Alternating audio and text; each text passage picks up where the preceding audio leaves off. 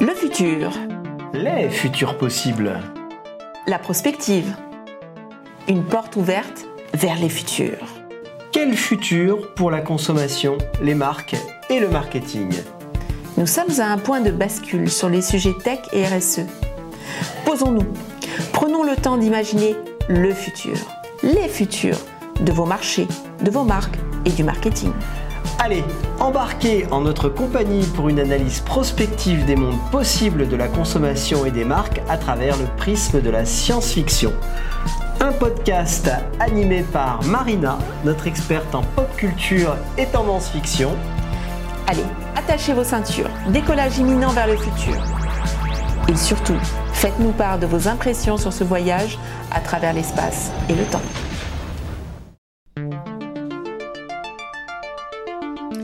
Bienvenue en Foodistan.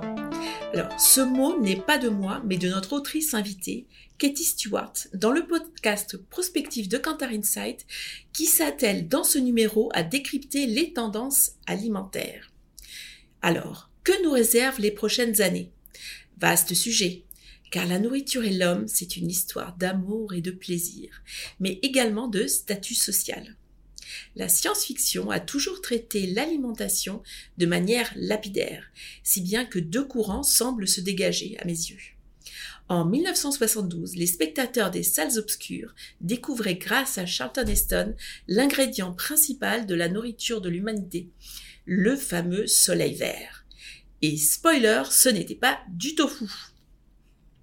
La deuxième tendance est la nourriture artificielle composée de pilules, gélules, liquides peu ragoûtants conçus pour survivre dans le froid de l'espace et que l'on voit dans des films comme Alien ou Interstellar.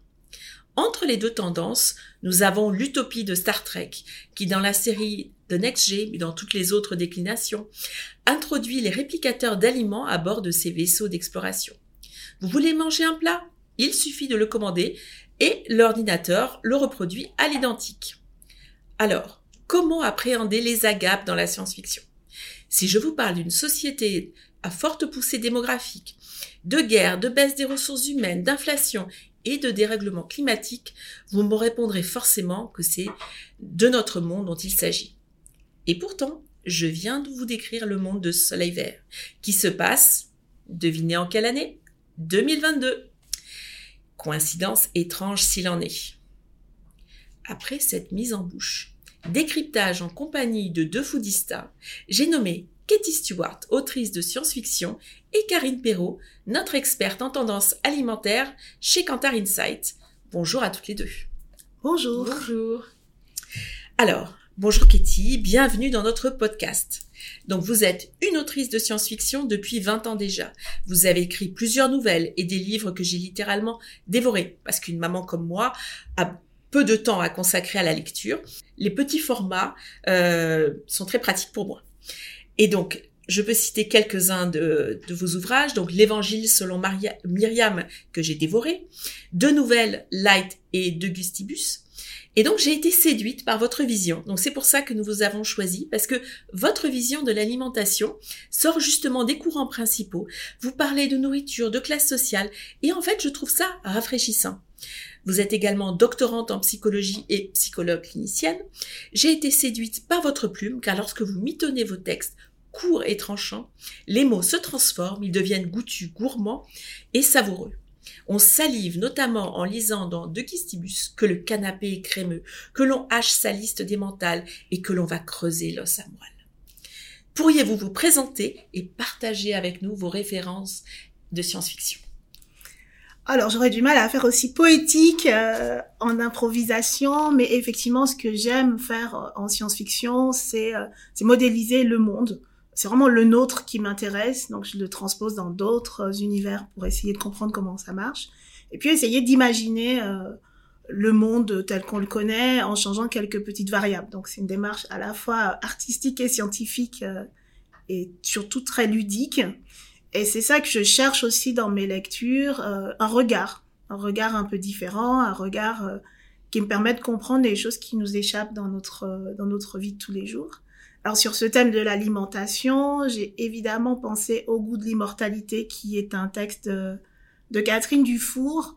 Le goût Hein. On a le goût de l'immortalité. Alors c'est pas un texte euh, délicieux, c'est un texte très dystopique où euh, les drogues, les pilules, les gélules, on a vraiment tout ça, euh, mais raconté du point de vue d'une femme très très vieille qui aurait dû être morte et qui qui raconte ce monde assez horrible, mais c'est un, texte qui a eu tous les prix quand il est sorti parce qu'il apporte quelque chose qui s'inscrit dans la science-fiction, mais qui change un petit peu du, regard qu'on a un petit peu aseptisé. Euh, je pense aussi euh, à résolution de l'ICAM, euh, qui ne qui fait pas du tout l'impasse du changement climatique, puisque c'est vraiment le thème central, et qui met en scène une communauté qui se débrouille pour utiliser toutes les ressources disponibles, scientifiques disponibles pour pouvoir avancer, donc y compris une, intelligence artificielle qui essaie de régler les, rapports humains, et qui essaie d'organiser aussi le travail pour que chacun participe et, euh, et crée quelque chose. Donc ça aussi, c'est un, très chouette texte. Puis j'ai lu récemment euh, Femme au bord du temps, qui, euh, qui est un texte très ancien, euh, qui a mon âge, qui est né en 76 comme moi, et qui n'est sorti en France que l'année dernière, et qui, qui raconte en même temps un futur utopique avec euh, donc des personnes qui pourraient être notre futur, mais on sent que c'est fragile et que s'il y a le moindre changement aujourd'hui, ce futur n'existe pas. Et ce futur est rencontré par une femme euh, qui a la particularité d'être réceptive au futur, mais qui se trouve malheureusement euh, dans le système de la psychiatrie.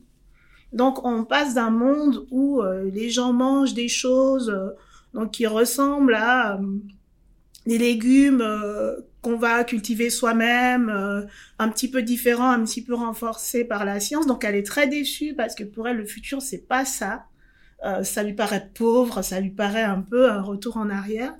Et puis euh, en même temps on a droit à ce qu'elle mange dans son hôpital psychiatrique qui est juste horrible. et c'est, enfin, on est nous-mêmes au bord du temps. Donc ça c'est une de mes dernières lectures et ça m'a vraiment fascinée.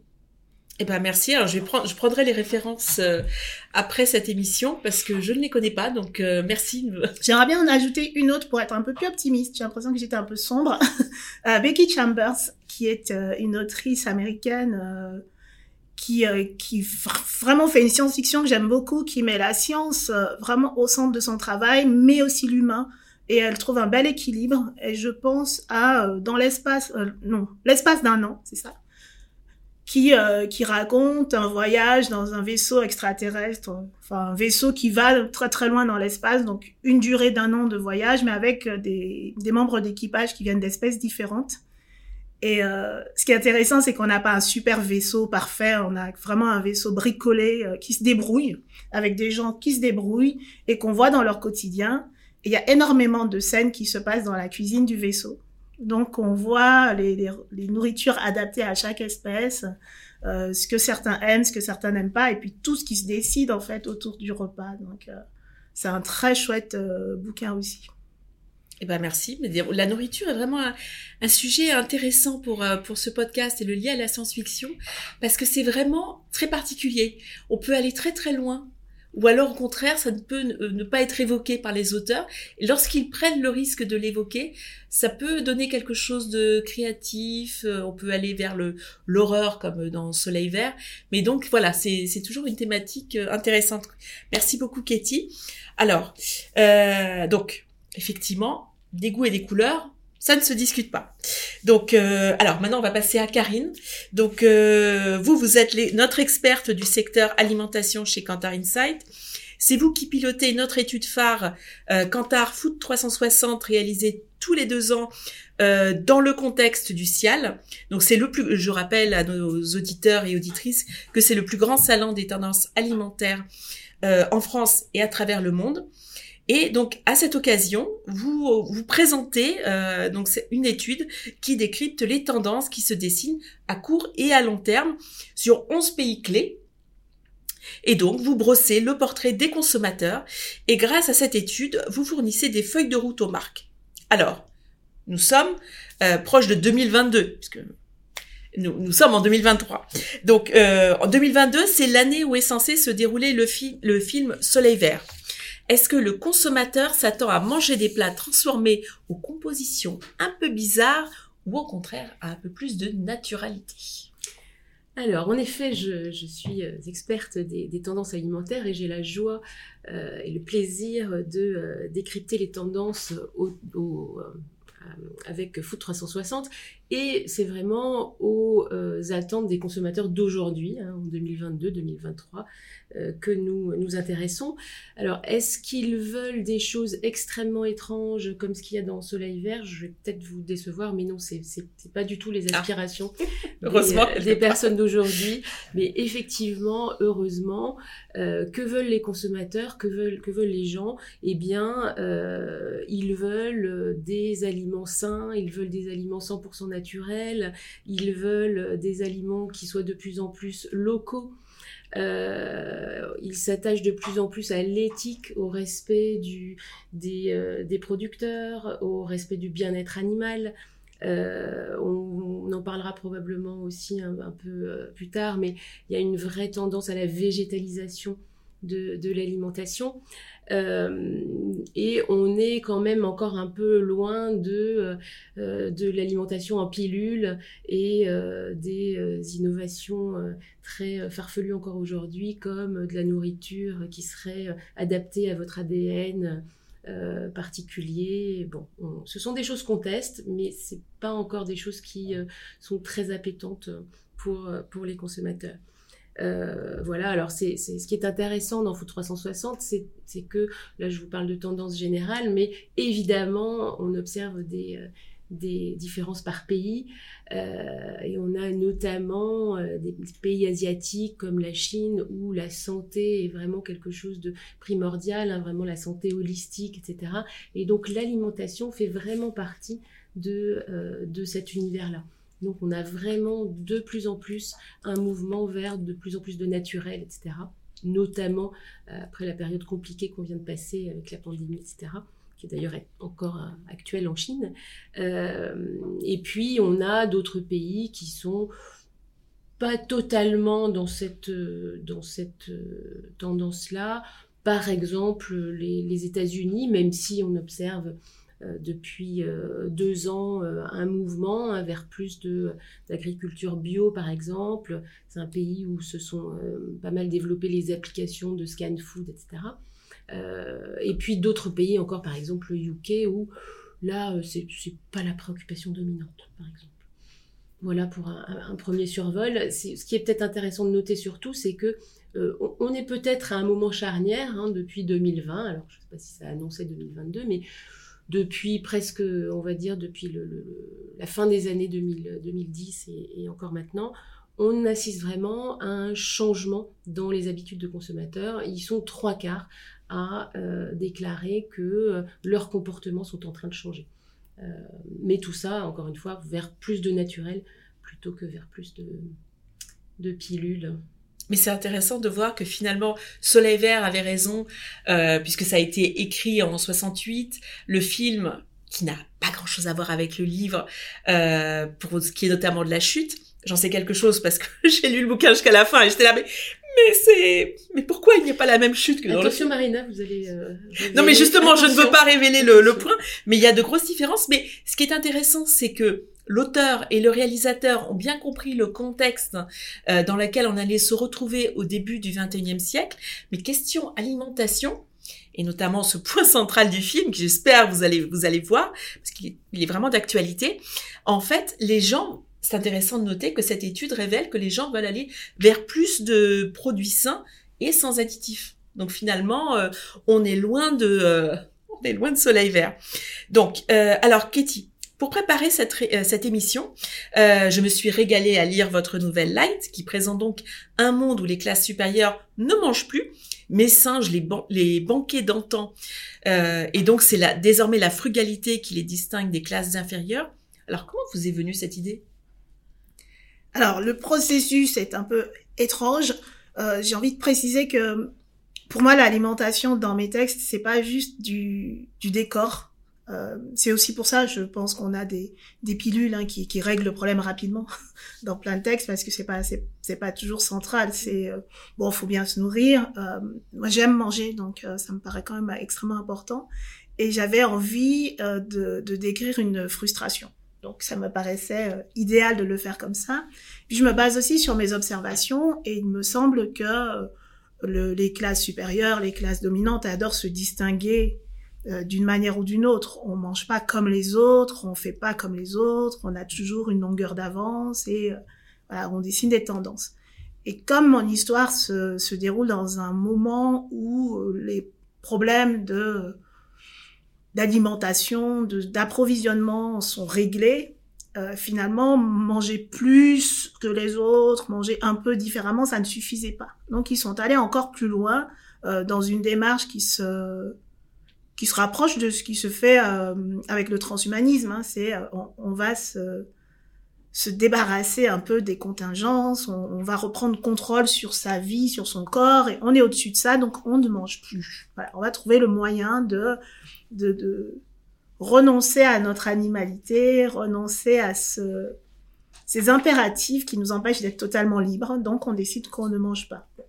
En pratique, c'est pas aussi simple que ça. Alors, je le décris pas dans Light, mais euh, je, j'explore un petit peu encore cet univers-là parce qu'il me plaît beaucoup.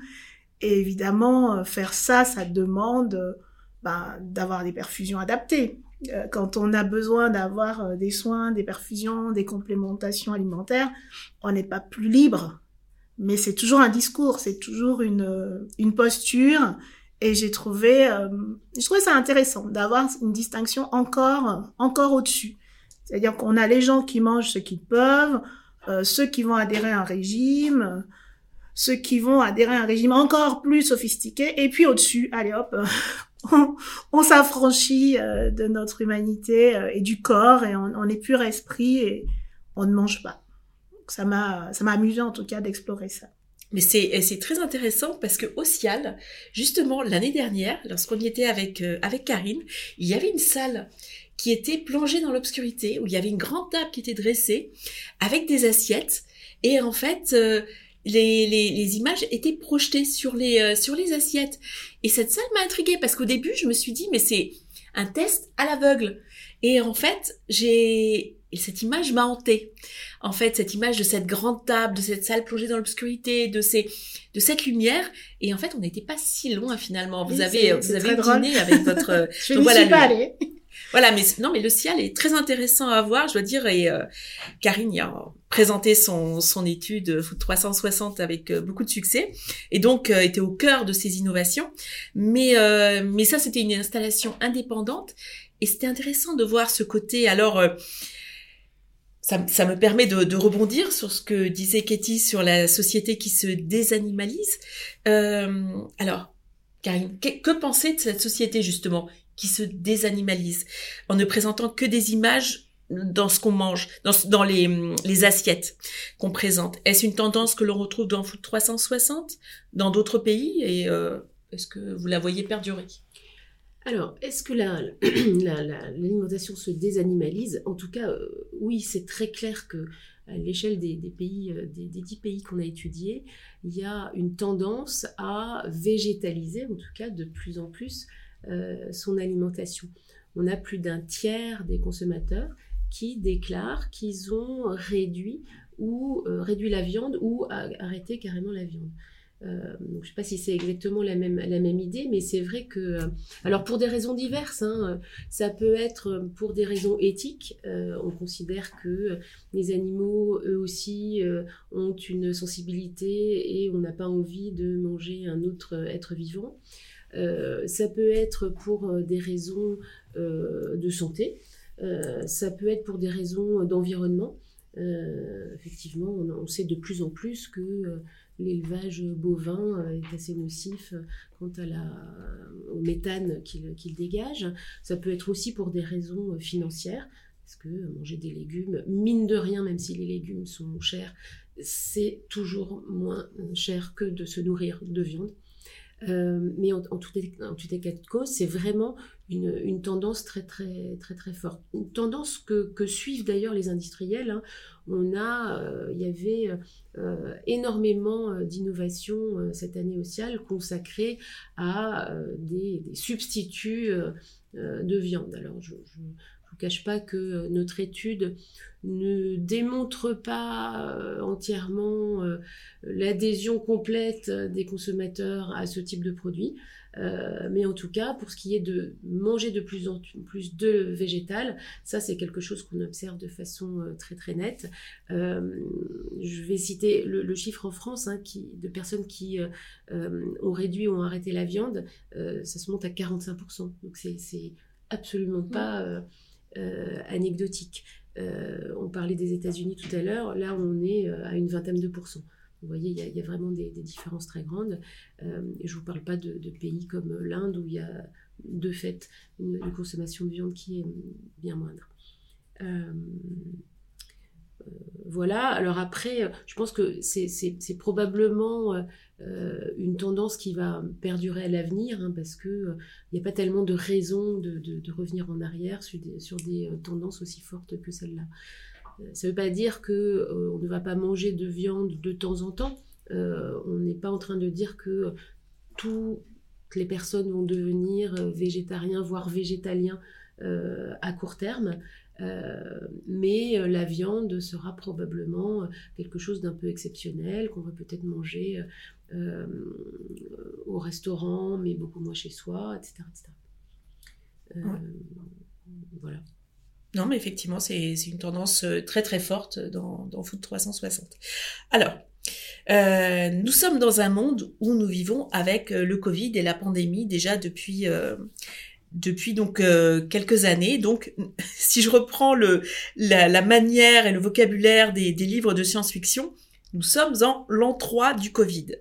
Est-ce que alors l'étude Food 360 a révélé des insights intéressants sur les alicaments et les boosters d'immunité? Alors, effectivement, c'est une, je ne vous cache pas que c'est une nouvelle question hein, que, nous avons introduite dans euh, Foot 360 parce qu'elle était vraiment liée à l'actualité. Et il se trouve qu'en effet, euh, nous avons deux tiers des, euh, des personnes qui sont à la recherche de boosters d'immunité d'humidité, pas du tout, de booster d'immunité, avec des différences assez importantes là aussi selon les pays. Encore une fois, en Asie, on a des niveaux qui dépassent les 70%. En... Il y a quelques pays d'Europe où on est presque 65-70%, en Espagne en Italie, et d'autres pays où on est un petit peu en retrait, aux alentours de 40-50%, mais tout de même à ces niveaux de 40-50%. Euh, un pays qu'on a introduit euh, cette année dans Foot 360 et qui est Israël, se révèle très euh, favorable à cette tendance de, de booster d'immunité avec 70% des personnes interrogées. Et alors effectivement, on en fait, on a l'impression que on, oscille en fait entre euh, présence du futur, science-fiction, avec ses gélules, ses ingrédients différents, et le recherche avec plus de à, plus de naturalité. Donc on a l'impression d'une dichotomie un petit peu euh, voilà, donc c'est. Euh, Alors, booster d'immunité, c'est pas forcément artificiel. Hein. On a vu toutes ces se développer euh, euh, des, des, des, attentes autour du curcuma, autour de sortes mm. d'épices hein, qui sont censées ou de gingembre ou de ou de certaines huiles essentielles. Donc, on n'est pas nécessairement dans le complètement artificiel. Hein. Booster d'immunité ne veut pas forcément dire gélule. Hein. ah, d'accord. Voilà, c'est juste, ça peut être aussi justement comment, par le choix de certains aliments ou super aliments, super aliments, euh, on peut euh, justement se faire du bien euh, et se protéger. D'accord, donc l'étude en fait distingue les, euh, les produits artificiels ou les euh, voilà, ça, ça dépend euh, voilà, ça dépend du, du contexte. Mais c'est intéressant ce que vous avez dit sur le fait que en Asie, en Chine, donc ça a explosé et que dans d'autres parties du monde, ce soit ce soit un peu moins. Vous disiez 70%, c'est ça en, oui, c'est Chine? Là, oui, c'est quand même, c'est quand même 70%. Oui, c'est quand même impressionnant vu, le, voilà. vu le contexte. Ça, ça, ça, révèle vraiment le, le rôle assez euh, important de l'alimentation dans la notion de santé en général, dans ce, le fait que ce soit vraiment la, santé euh, mm. globale de l'être humain. Euh. Ouais. et donc alors, Katie, lorsque nous avons préparé cette émission, vous m'avez dit que certains insights clés étaient ressortis auprès des personnes que vous, que vous avez interrogées dans le cadre de votre travail de psychologue. Alors, est-ce qu'il parle aussi de, de vos ateliers d'écriture aussi hein, C'est de ce dont nous, avions discuté, parce que vous, participez aussi à des ateliers d'écriture de science-fiction. Alors, est-ce que dans ces groupes de travail, vous parlez aussi de pilules et de médicaments? Alors, plusieurs choses. Euh, j'ai envie de faire un lien euh, avec la santé mentale, l'alimentation et la santé mentale, puisque euh, je travaille plus précisément sur la dépression et que qu'il y a des travaux depuis quelques années déjà sur le lien entre le microbiote intestinal et la dépression.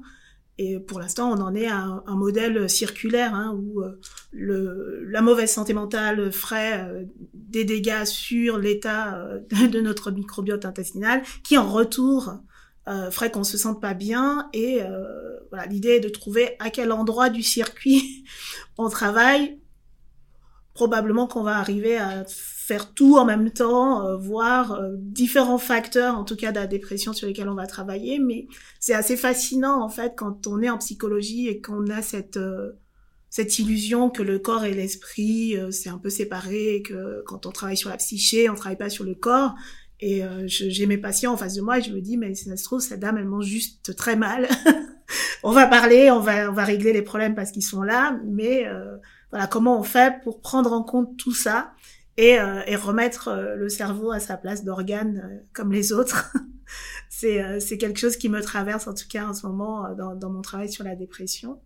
Et puis une autre, un autre volet de mon travail, c'est bah, c'est mon travail de thèse sur un processus de un dispositif d'autobiographie proposé à des personnes âgées dépressives. Donc on retravaille un peu son histoire, on, à travers des thèmes et un des thèmes qui marche le mieux, c'est la nourriture qui euh, non seulement leur permet d'évoquer des éléments euh, en lien avec la nourriture dans leur histoire, mais ça rouvre complètement euh, la boîte à souvenirs et, et, ça permet de travailler les autres thèmes. Donc c'est un résultat que je trouve fort intéressant. Et puis quand on parle de nourriture dans ce cadre-là, on parle de convivialité, on parle de, des bonnes recettes de la grand-mère et on parle finalement de ce qui compte, euh, de la famille, euh, des proches et tous mes autres thèmes reviennent dans ce thème-là et je me dis que peut-être je devrais juste faire un dispositif sur la nourriture et voir ce que ça donne parce que c'est une ouverture énorme en fait dans les souvenirs, y compris pour des gens qui ont des problèmes cognitifs et qui ont du mal à, à retrouver les souvenirs. Donc ça c'est assez impressionnant. Et alors la question des pilules, donc je parle pas spécialement de pilules avec mes patients, euh, sauf s'ils ont des, soucis avec leur traitement, mais euh, dans ce cas-là, je renvoie aux infirmières et aux psychiatres euh, de l'équipe. Mais dans les ateliers d'écriture que je que je conçois et que j'anime, on construit des mondes futuristes, donc on est toujours aux alentours de 2050, même un peu avant quand on veut faire très proche. L'idée n'étant pas de prédire l'avenir, ça je sais toujours pas faire mais euh, de, de voir euh, un peu quels sont les imaginaires qui vont être mobilisés, euh, de réhabituer les gens à utiliser leur imagination aussi, et d'accéder à leurs envies, à leurs envies, à leurs désirs, à leurs peurs. donc on travaille quand même un peu tout ça, même en écriture créative. Et concernant l'alimentation, c'est vrai que les premières réponses qui viennent quand je pose cette question, bon, bah alors qu'est-ce qu'on mange? Ça va être du un peu typique, un peu bateau de science-fiction. Euh, je pense qu'il y a aussi cette attente. Hein, ils se disent, euh, elle écrit de la science-fiction, donc elle veut des références de science-fiction. Donc on me cite euh, des gélules avec tout dedans. Quand je demande comment ça marche, il n'y a plus personne. on me cite les insectes parce que il y, a, y, a, une peur comme ça, une fascination pour, en tout cas en France, parce que je fais mes ateliers surtout en France, euh, manger des insectes, c'est censé être la chose la plus éloignée euh, du, bœuf bourguignon, par exemple. Et puis quand on fouille un petit peu et qu'on essaye de faire ce travail de mise en cohérence du monde qu'on est en train de fabriquer, qui les cultive, qui les euh, élève, comment ça marche, etc., on arrive très souvent à des solutions qui vont aller vers l'autonomie alimentaire. On, fait pousser ses propres légumes sur son balcon ou euh, dans une petite serre, enfin voilà, des petites choses comme ça qui qui vont être soit très personnels ou soit communautaires. Et ça, ça revient aussi euh, très souvent. Alors, on fait un travail collectif, donc ça prête à ça aussi, mais l'idée que euh, certains vont se spécialiser dans un produit, d'autres dans d'autres, et qu'il va y avoir des échanges, et que c'est le collectif autour de l'alimentation qui va permettre de s'en sortir, puisque dans ces ateliers-là, on n'élude pas les problèmes de ressources limitées, les problèmes de réchauffement climatique. On essaie de faire du, futur crédible et effectivement, il émerge des solutions qui vont vers du collectif et vers euh, du, naturel, euh, mais euh, avec un petit peu de technologie pour aider, pour que ça soit plus efficace, mais plutôt tous ensemble. Mais ça qui fait peur en fait dans la science-fiction, qui arrive à nous toucher, c'est en fait que ce soit que, que l'on décrive un monde qui soit proche d'une autre, en même temps différent. Donc là, bon, je reviens à Soleil Vert, mais euh, mais que le monde soit aussi proche d'une autre, euh, qu'il y ait des, des problèmes d'inflation, de ressources, euh, de, de ressources énergétiques, alimentaires, d'explosion démographique, et finalement ce petit truc différent qui est l'alimentation et l'ingrédient du Soleil Vert. C'est ça en fait, hein, c'est le, le, côté réaliste du, du bouquin, du film, et qui est ce petit twist qui, apporte quelque chose de, l'anticipation. Et alors, Karine, je ne peux pas m'empêcher de, de vous poser la question. Est-ce qu'il y a quelque chose sur les insectes dans Foot 360 Mais bien sûr, il y a quelque chose sur les insectes. Bien sûr, ça fait plusieurs années que nous mesurons euh, la, curiosité euh, des gens envers les insectes et puis euh, leur, leur envie de goûter.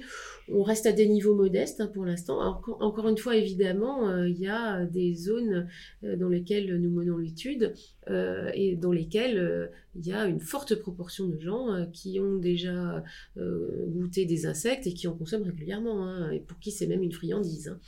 Euh, bon, euh, en Europe, on est un peu curieux, mais pas encore tout à fait prêt à, se nourrir d'insectes. Ce qui est intéressant, c'est que euh, c'est ce que vous évoquiez euh, juste précédemment, c'est ce lien euh, fondamental émotionnel hein, à, la, nourriture, à l'alimentation. Et, c'est vrai que c'est une matière qui est très différente d'un pays à l'autre l'alimentation, tous ces secteurs-là, c'est vraiment, pour avoir euh, pour m'être intéressé à plusieurs secteurs, hein, quand même en termes d'études de marché, c'est vraiment des secteurs où on a les particularités locales les plus, les plus importantes. Euh, et ça me, ça me fait plaisir de voir que euh, vous évoquez euh, le fait que euh, les gens imaginent un futur finalement un peu souhaitable dans lequel on, soit en maîtrise de son alimentation, soit personnellement, soit dans un, petit groupe, une petite communauté. C'est vraiment Food 360, ça, ça reflète hein, cette, envie-là, cette attente-là, toute la, la, tendance en faveur de plus de local, de plus d'éthique, de plus de simplicité. Euh, c'est, c'est, on, est, on est exactement là-dedans en fait. C'est assez transversal euh, d'un pays à l'autre. Euh, ouais. Et puis alors, effectivement, je, je, je parlais de, de, de, ce caractère très fondamental hein, de l'alimentation pour, pour chacun d'entre nous. Le, le, ce dont on n'a pas parlé depuis le début, c'est que évidemment l'alimentation, c'est le, c'est le plaisir. Hein, c'est c'est euh, c'est la mémoire, mais c'est aussi euh, lié à énormément d'événements euh, positifs dans l'histoire de chacun. et donc ça, c'est une, c'est aussi une vraie tendance, hein, une tendance qui reste écrasante. Hein. Les gens ont envie de se faire plaisir avec, avec ce qu'ils mangent. C'est vrai, et d'ailleurs c'est une tendance qui a été identifiée dans Food 360 cette année. C'est l'envie de de, de se faire plaisir. Donc de manger des ingrédients qui sont un peu trop gras, un peu trop salé, un peu trop sucré. Et voilà, c'est... Euh, oui, oui, tout à fait. Alors, c'est vrai que c'est aussi un petit peu quelque chose dont on a mesuré euh, euh l'effet spécifique depuis la pandémie. Euh, donc, on, on, avait hein, des questions comme ça depuis longtemps sur l'envie de se faire plaisir. Et là, on a vraiment demandé aux gens s'ils avaient un petit peu craqué pendant, pendant les confinements successifs. Ben, surprise, oui, ils ont un petit peu craqué pendant, pendant, les confinements et plus que d'habitude. Alors, certains pays sont restés assez raisonnables. Hein. les Allemands par exemple, même si ils sont parmi les, plus, les plus enclins à se faire plaisir avec des petits luxes de, de temps en temps, mais ils ont été raisonnables dans la pandémie, c'est un petit peu les seuls, hein, parce que sinon on a, tous un petit peu craqué. et ce qui est intéressant aussi, en parlant de cette période de, de des confinements successifs, c'est que euh, l'alimentation est redevenue finalement au centre de la vie de, beaucoup de gens, euh, en ce sens que euh, on a tous cuisiné plus hein, finalement, on a été obligé de s'impliquer plus dans la façon dont on se nourrissait. et puis bah, le, plaisir est revenu aussi du fait de cuisiner. Euh, alors certes, on en a probablement eu un petit peu marre au bout d'un moment, euh, mais en tout cas, euh, il y a vraiment eu un moment où on s'est fait plaisir, on a, retrouvé le, le, fait de partager, de partager avec les personnes de son foyer, mais aussi de partager sur les réseaux sociaux depuis euh, deux ans, on n'a jamais vu autant, et j'ai l'impression que c'est exponentiel, de partage de euh, petites recettes en vidéo, euh, d'oignons qui sont rapidement coupés, de petites tomates cerises qui sont parsemées et recouvertes de feta et mises au four, comme on a vu sur TikTok. Et le pain et les gens qui ont fait du bien sûr, les gens ont fait leur pain. donc tout ça participe vraiment d'une d'une tendance plaisir qui, qui n'est pas prête de, s'arrêter. Hein. Euh, mais je, confirme, moi je j'adore me faire plaisir euh, en mangeant de, de bons plats et de, surtout de bons gâteaux. Donc euh, Katie, alors je reviens à votre nouvelle live dont on parlait tout à l'heure. Donc les classes supérieures font semblant de manger et sont toutes très maigres. Alors, mais leurs yeux brillent de joie en, en entreapercevant ces images d'aliments. Alors, est-ce qu'il n'y a pas une référence quand même derrière tout ça à notre société qui prône sans cesse l'estime de soi, mais nous confronte sans cesse à des modèles inatteignables qu'on voit en couverture de magazines, de, mannequins ultra maigres, et par là même nous soumet à des injonctions paradoxales? Alors oui, évidemment, hein, quand on écrit de la science-fiction, on, accède à notre imagination, mais notre imagination se construit à partir du monde dans lequel on est. Et, euh, et je trouve c'est un outil formidable pour interroger euh, les normes, euh, qui les propose, d'où elles viennent, à qui ça s'impose et, euh, et qu'est-ce qu'on en fait, comment on s'en débrouille. On est dans une, euh, dans une période où la remise en cause de la norme, elle se fait de plus en plus audible. je trouve ça intéressant. On n'est plus uniquement avec des images de mannequins maigres. J'ai quand même le sentiment qu'on passe à autre chose et qu'il y a... on est dans un moment où ça bouge, où les personnes considérées comme marginales, je pense qu'elles se rendent compte que elles sont nombreuses. Quand on se regarde, même les gens les plus proches de la norme, on a quelque chose euh, qui fait qu'on n'y est pas tout à fait. Et c'est la norme euh, totale, finalement, elle concerne très peu de personnes.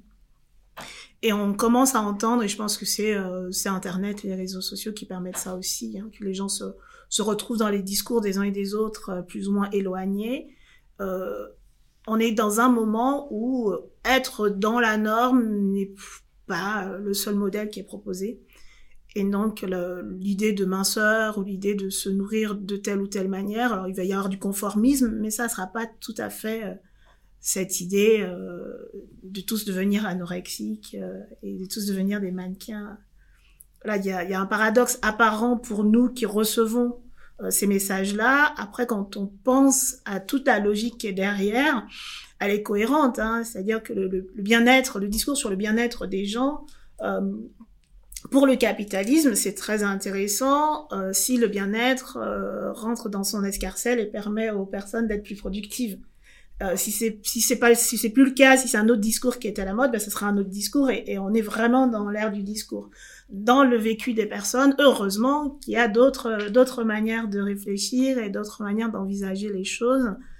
Et en science-fiction, on aime bien euh, interroger les normes et se demander euh, qu'est-ce que ça serait si c'était un petit peu différent, euh, qu'est-ce que ça serait si l'idéal c'était autre chose. Enfin, c'est moi je trouve ça fascinant de jouer avec ces petites variables là et d'imaginer mais c'est justement intéressant de d'interroger une autrice de science-fiction comme vous sur des sujets comme ça, parce que de par votre formation, de par votre travail, de par votre votre expérience, en fait, dans vos nouvelles, on sent la, petite touche euh, vécue et en même temps le prospectif qui nous permet de euh, d'imaginer autre chose. Donc là, en fait, alors j'ai envie de vous demander, et c'est la question que je pose à toutes les deux, euh, est-ce que le choix de notre mode de vie alimentaire peut être militant et conditionner le monde dans lequel nous souhaitons vivre? Je me précipite sur la réponse, parce que c'est en l'occurrence, euh, en effet, une question qu'on a, a posée euh, depuis quatre ans déjà aux, aux, consommateurs qu'on interroge dans Food 360. Et il se trouve que, oui, en effet, deux tiers des gens considèrent que les choix alimentaires qu'ils font euh, déterminent le monde dans lequel ils veulent vivre. Donc ça, euh, c'est pour nous euh, extrêmement frappant. Hein. C'est vraiment un chiffre que nous trouvons oui, très, très signifiant. Alors, encore une fois, il y a bien sûr des différences selon les pays et les zones. Euh, on va reparler des pays d'Asie dans lesquels vraiment c'est très important, mais euh, c'est aussi quelque chose qui est très vrai en Italie par exemple. L'Italie c'est un, pays qui euh, depuis deux ans a vraiment connu, alors déjà on, avait une, un poids très important des traditions et notamment dans l'alimentaire hein, avec une volonté de, se nourrir très sainement, avec vraiment des légumes, des recettes, des, repas, etc traditionnel. Et on a euh, notamment euh, cette conscience que euh, l'alimentation est au cœur de la société et que c'est vraiment l'épine dorsale un peu hein, de, la société dans laquelle on vit. c'est vrai à, un, niveau un peu moindre dans les pays d'Europe et ça l'est un peu moins aux États-Unis et encore moins en Angleterre. Donc voilà, mais c'est vrai qu'il y a, il y a encore une fois, deux tiers des gens. C'est énorme. Et donc, euh, Katie sur cette question-là, en fait, j'ai envie de remplacer le mot militant par politique, parce que militant, il y a un côté euh, volontaire, et il me semble que politique, ça, ça va plutôt se référer aux, conséquences euh, que vont avoir nos choix, et il me semble effectivement que euh, le moindre de nos choix est politique. C'est soit on valide l'état des choses tel que c'est, soit on a envie d'autre chose, et du coup on, on agit euh, différemment, donc on, tombe d'un côté ou de l'autre, euh, quoi qu'on fasse. Euh, ce qui me semble marquant, c'est la conscience croissante que vont avoir les gens de bah, du fait qu'on est dans un système, il n'y a pas de, dedans et de dehors, on est sur la même planète. Il va y avoir des influences d'un côté ou de l'autre, quoi qu'on fasse. C'est très complexe et c'est peut-être un peu angoissant quand on y pense de cette manière-là mais se dire que on peut participer à des choix un peu plus globaux et que euh, il va falloir changer des choses parce que le monde est en train de changer, parce que les ressources ne sont pas illimitées, euh, ça prend place aussi dans notre alimentation et je et je pense que la dimension plaisir est là aussi pour euh, nous permettre de trouver quelque chose d'un équilibre. Il s'agit pas de dire on va optimiser et ne manger que ce qui est possible et tant pis, on va sauver la planète parce que dans ce cas-là, je pense qu'on va tous se suicider et le problème sera réglé pour la planète, c'est sûr. Mais euh, voilà, l'idée de trouver un équilibre entre euh, euh, ce qui fait plaisir et, euh, et combien ça coûte et, ce qui se passe derrière en fait. Hein. C'est toujours la question de qui paye pour cette chose que j'ai envie d'obtenir en fait. C'est intéressant. Et donc, ça me permet de rebondir sur euh, votre nouvelle de Gustibus, euh, parce que là, il me semblait que vous souhaitiez faire passer un message sur l'histoire des marques et le passif qu'elles peuvent avoir. Alors passer un message, c'est pas tout à fait ma démarche, mais effectivement, le, les réflexions qui me travaillent vont vont apparaître dans mes écrits et les questions que je me pose et, euh, et vraiment l'idée de qu'est-ce qui permet que mon histoire, j'ai envie de raconter une histoire, une belle histoire, mais qu'est-ce qui fait que euh, ces éléments-là sont possibles? Euh, Je ne peux pas raconter un monde dans lequel euh, j'obtiens ce que je veux en cinq minutes sans me demander si c'est un livreur qui pédale pour me l'apporter. Et on n'est pas dans la science-fiction, on est dans la vraie vie. Et effectivement, pendant pendant très longtemps, être riche en Europe, c'était avoir des produits de luxe qui viennent de très loin, mais ils venaient pas tout seuls. et euh, il venait pas euh, gratuitement. Euh, Et, et là, enfin, je parlais de prise de conscience de des relations qu'on entretient avec le reste du monde. Et il y a de ça aussi. C'est si on arrive à avoir la belle tablette de chocolat, c'est que certains quelque part ont renoncé à une culture euh, qui était la leur, euh, dont ils avaient besoin pour, euh, enfin, d'un végétal dont ils avaient besoin pour se nourrir, pour pouvoir faire ce produit qui va être exporté parce que ça rapporte plus. Donc, il y a vraiment des, des relations qui se traduisent dans notre assiette, dans notre tablette de chocolat, euh, dans euh, ce qu'on est en train de manger, dans les choix qu'on fait. Euh, quand je mange des noix de cajou, est-ce que je fais attention aux mains des personnes? J'adore ça. J'ai vraiment pris l'exemple de la chose que j'adore. C'est extrêmement difficile. Et enfin, mon credo personnel et aussi dans mon écriture, c'est les yeux grands ouverts. J'ai pas envie de me raconter des histoires en faisant comme si c'était pas des histoires. Donc euh, voilà, qu'est-ce qu'on qu'est-ce qu'on fait comme choix, qu'est-ce qu'on fait comme compromis, et euh, sur le dos de qui on construit nos belles utopies. Non, mais c'est intéressant parce que dans ce cas, voilà, on fait acte euh, en fait, en choisissant le monde dans lequel on veut vivre. En, et c'est important de connaître l'histoire, en fait, et de pouvoir, bah, parce que pour pouvoir se projeter, il faut savoir d'où on vient et comment sont arrivés euh, les produits euh, en, Europe et en France au moment des, grandes découvertes. Alors, maintenant, pensons long terme. Donc, je vais vous demander euh, d'imaginer le futur de l'alimentation dans une vingtaine, une cinquantaine d'années. Parce que nous vivons dans un monde, comme on l'a répété depuis le début de cette émission, où la population augmente, la démographie explose dans certains pays, mais les ressources diminuent du fait de la guerre, de la pandémie. Euh, donc, où serons-nous dans 20 ans? Qu'est-ce que nous mangerons? Est-ce que nous serons tous cannibales? Est-ce que nous allons au contraire tous manger des, gélules? Mais nous sommes français, donc nous tenons à la bonne chair. Donc euh, voilà, j'attends avec impatience vos pistes de réflexion. Moi, j'ai pas de boule de, boule de cristal, malheureusement. Euh, je ne peux que prolonger les tendances qu'on observe aujourd'hui et euh, je pense qu'on a déjà effectivement évoqué euh, ce qu'on pensait être le futur de l'alimentation.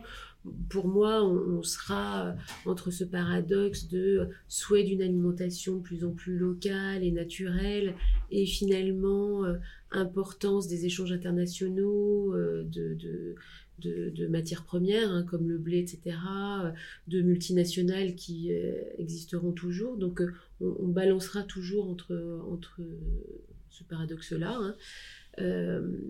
et puis on aura toujours, espérons-le, cette recherche de plaisir par l'alimentation qui guidera aussi nos choix. Hein. Donc ce sera probablement entre des choix politiques et des choix de société, et puis des, des choix personnels peut-être un peu éthique et plaisir euh, mélangés. Donc euh, voilà, je, ne me risquerai pas à, inventer le, pot-au-feu de dans 20 ans.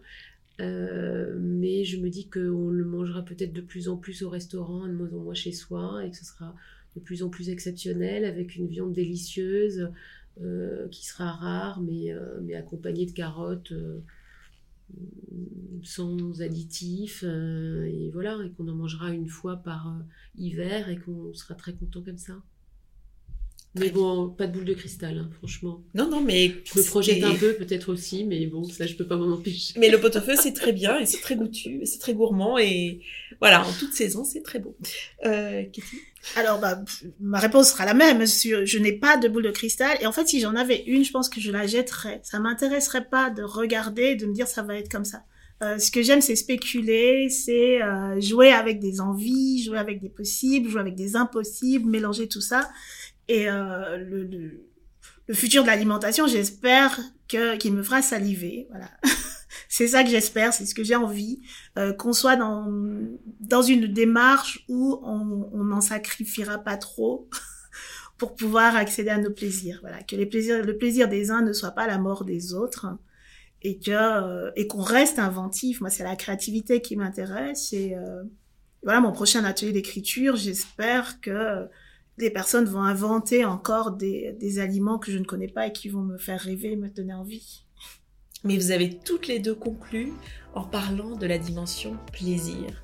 Et j'ai envie de vous emboîter le pas parce que Il n'y a rien de mieux que le plaisir, le plaisir d'une bonne barre de chocolat, le plaisir d'un bon gâteau, d'un bon pot-au-feu, d'une madeleine de Proust qui nous rappelle la ratatouille de notre enfance, un peu comme dans Ratatouille d'ailleurs. Euh, voilà, donc euh, j'aime beaucoup cette référence euh, à Pixar. Disney maintenant. Euh, donc voilà, donc mes chers foodistas, euh, je vous remercie d'avoir participé à ce podcast. Merci Karine, merci Katie. Et euh, voilà, quant à vous, chères euh, auditrices et chers auditeurs, je me ferai un plaisir de vous retrouver euh, lors d'un prochain podcast sur la mobilité. Je vous souhaite une très bonne écoute de ce podcast. Au revoir. Au Au revoir. revoir.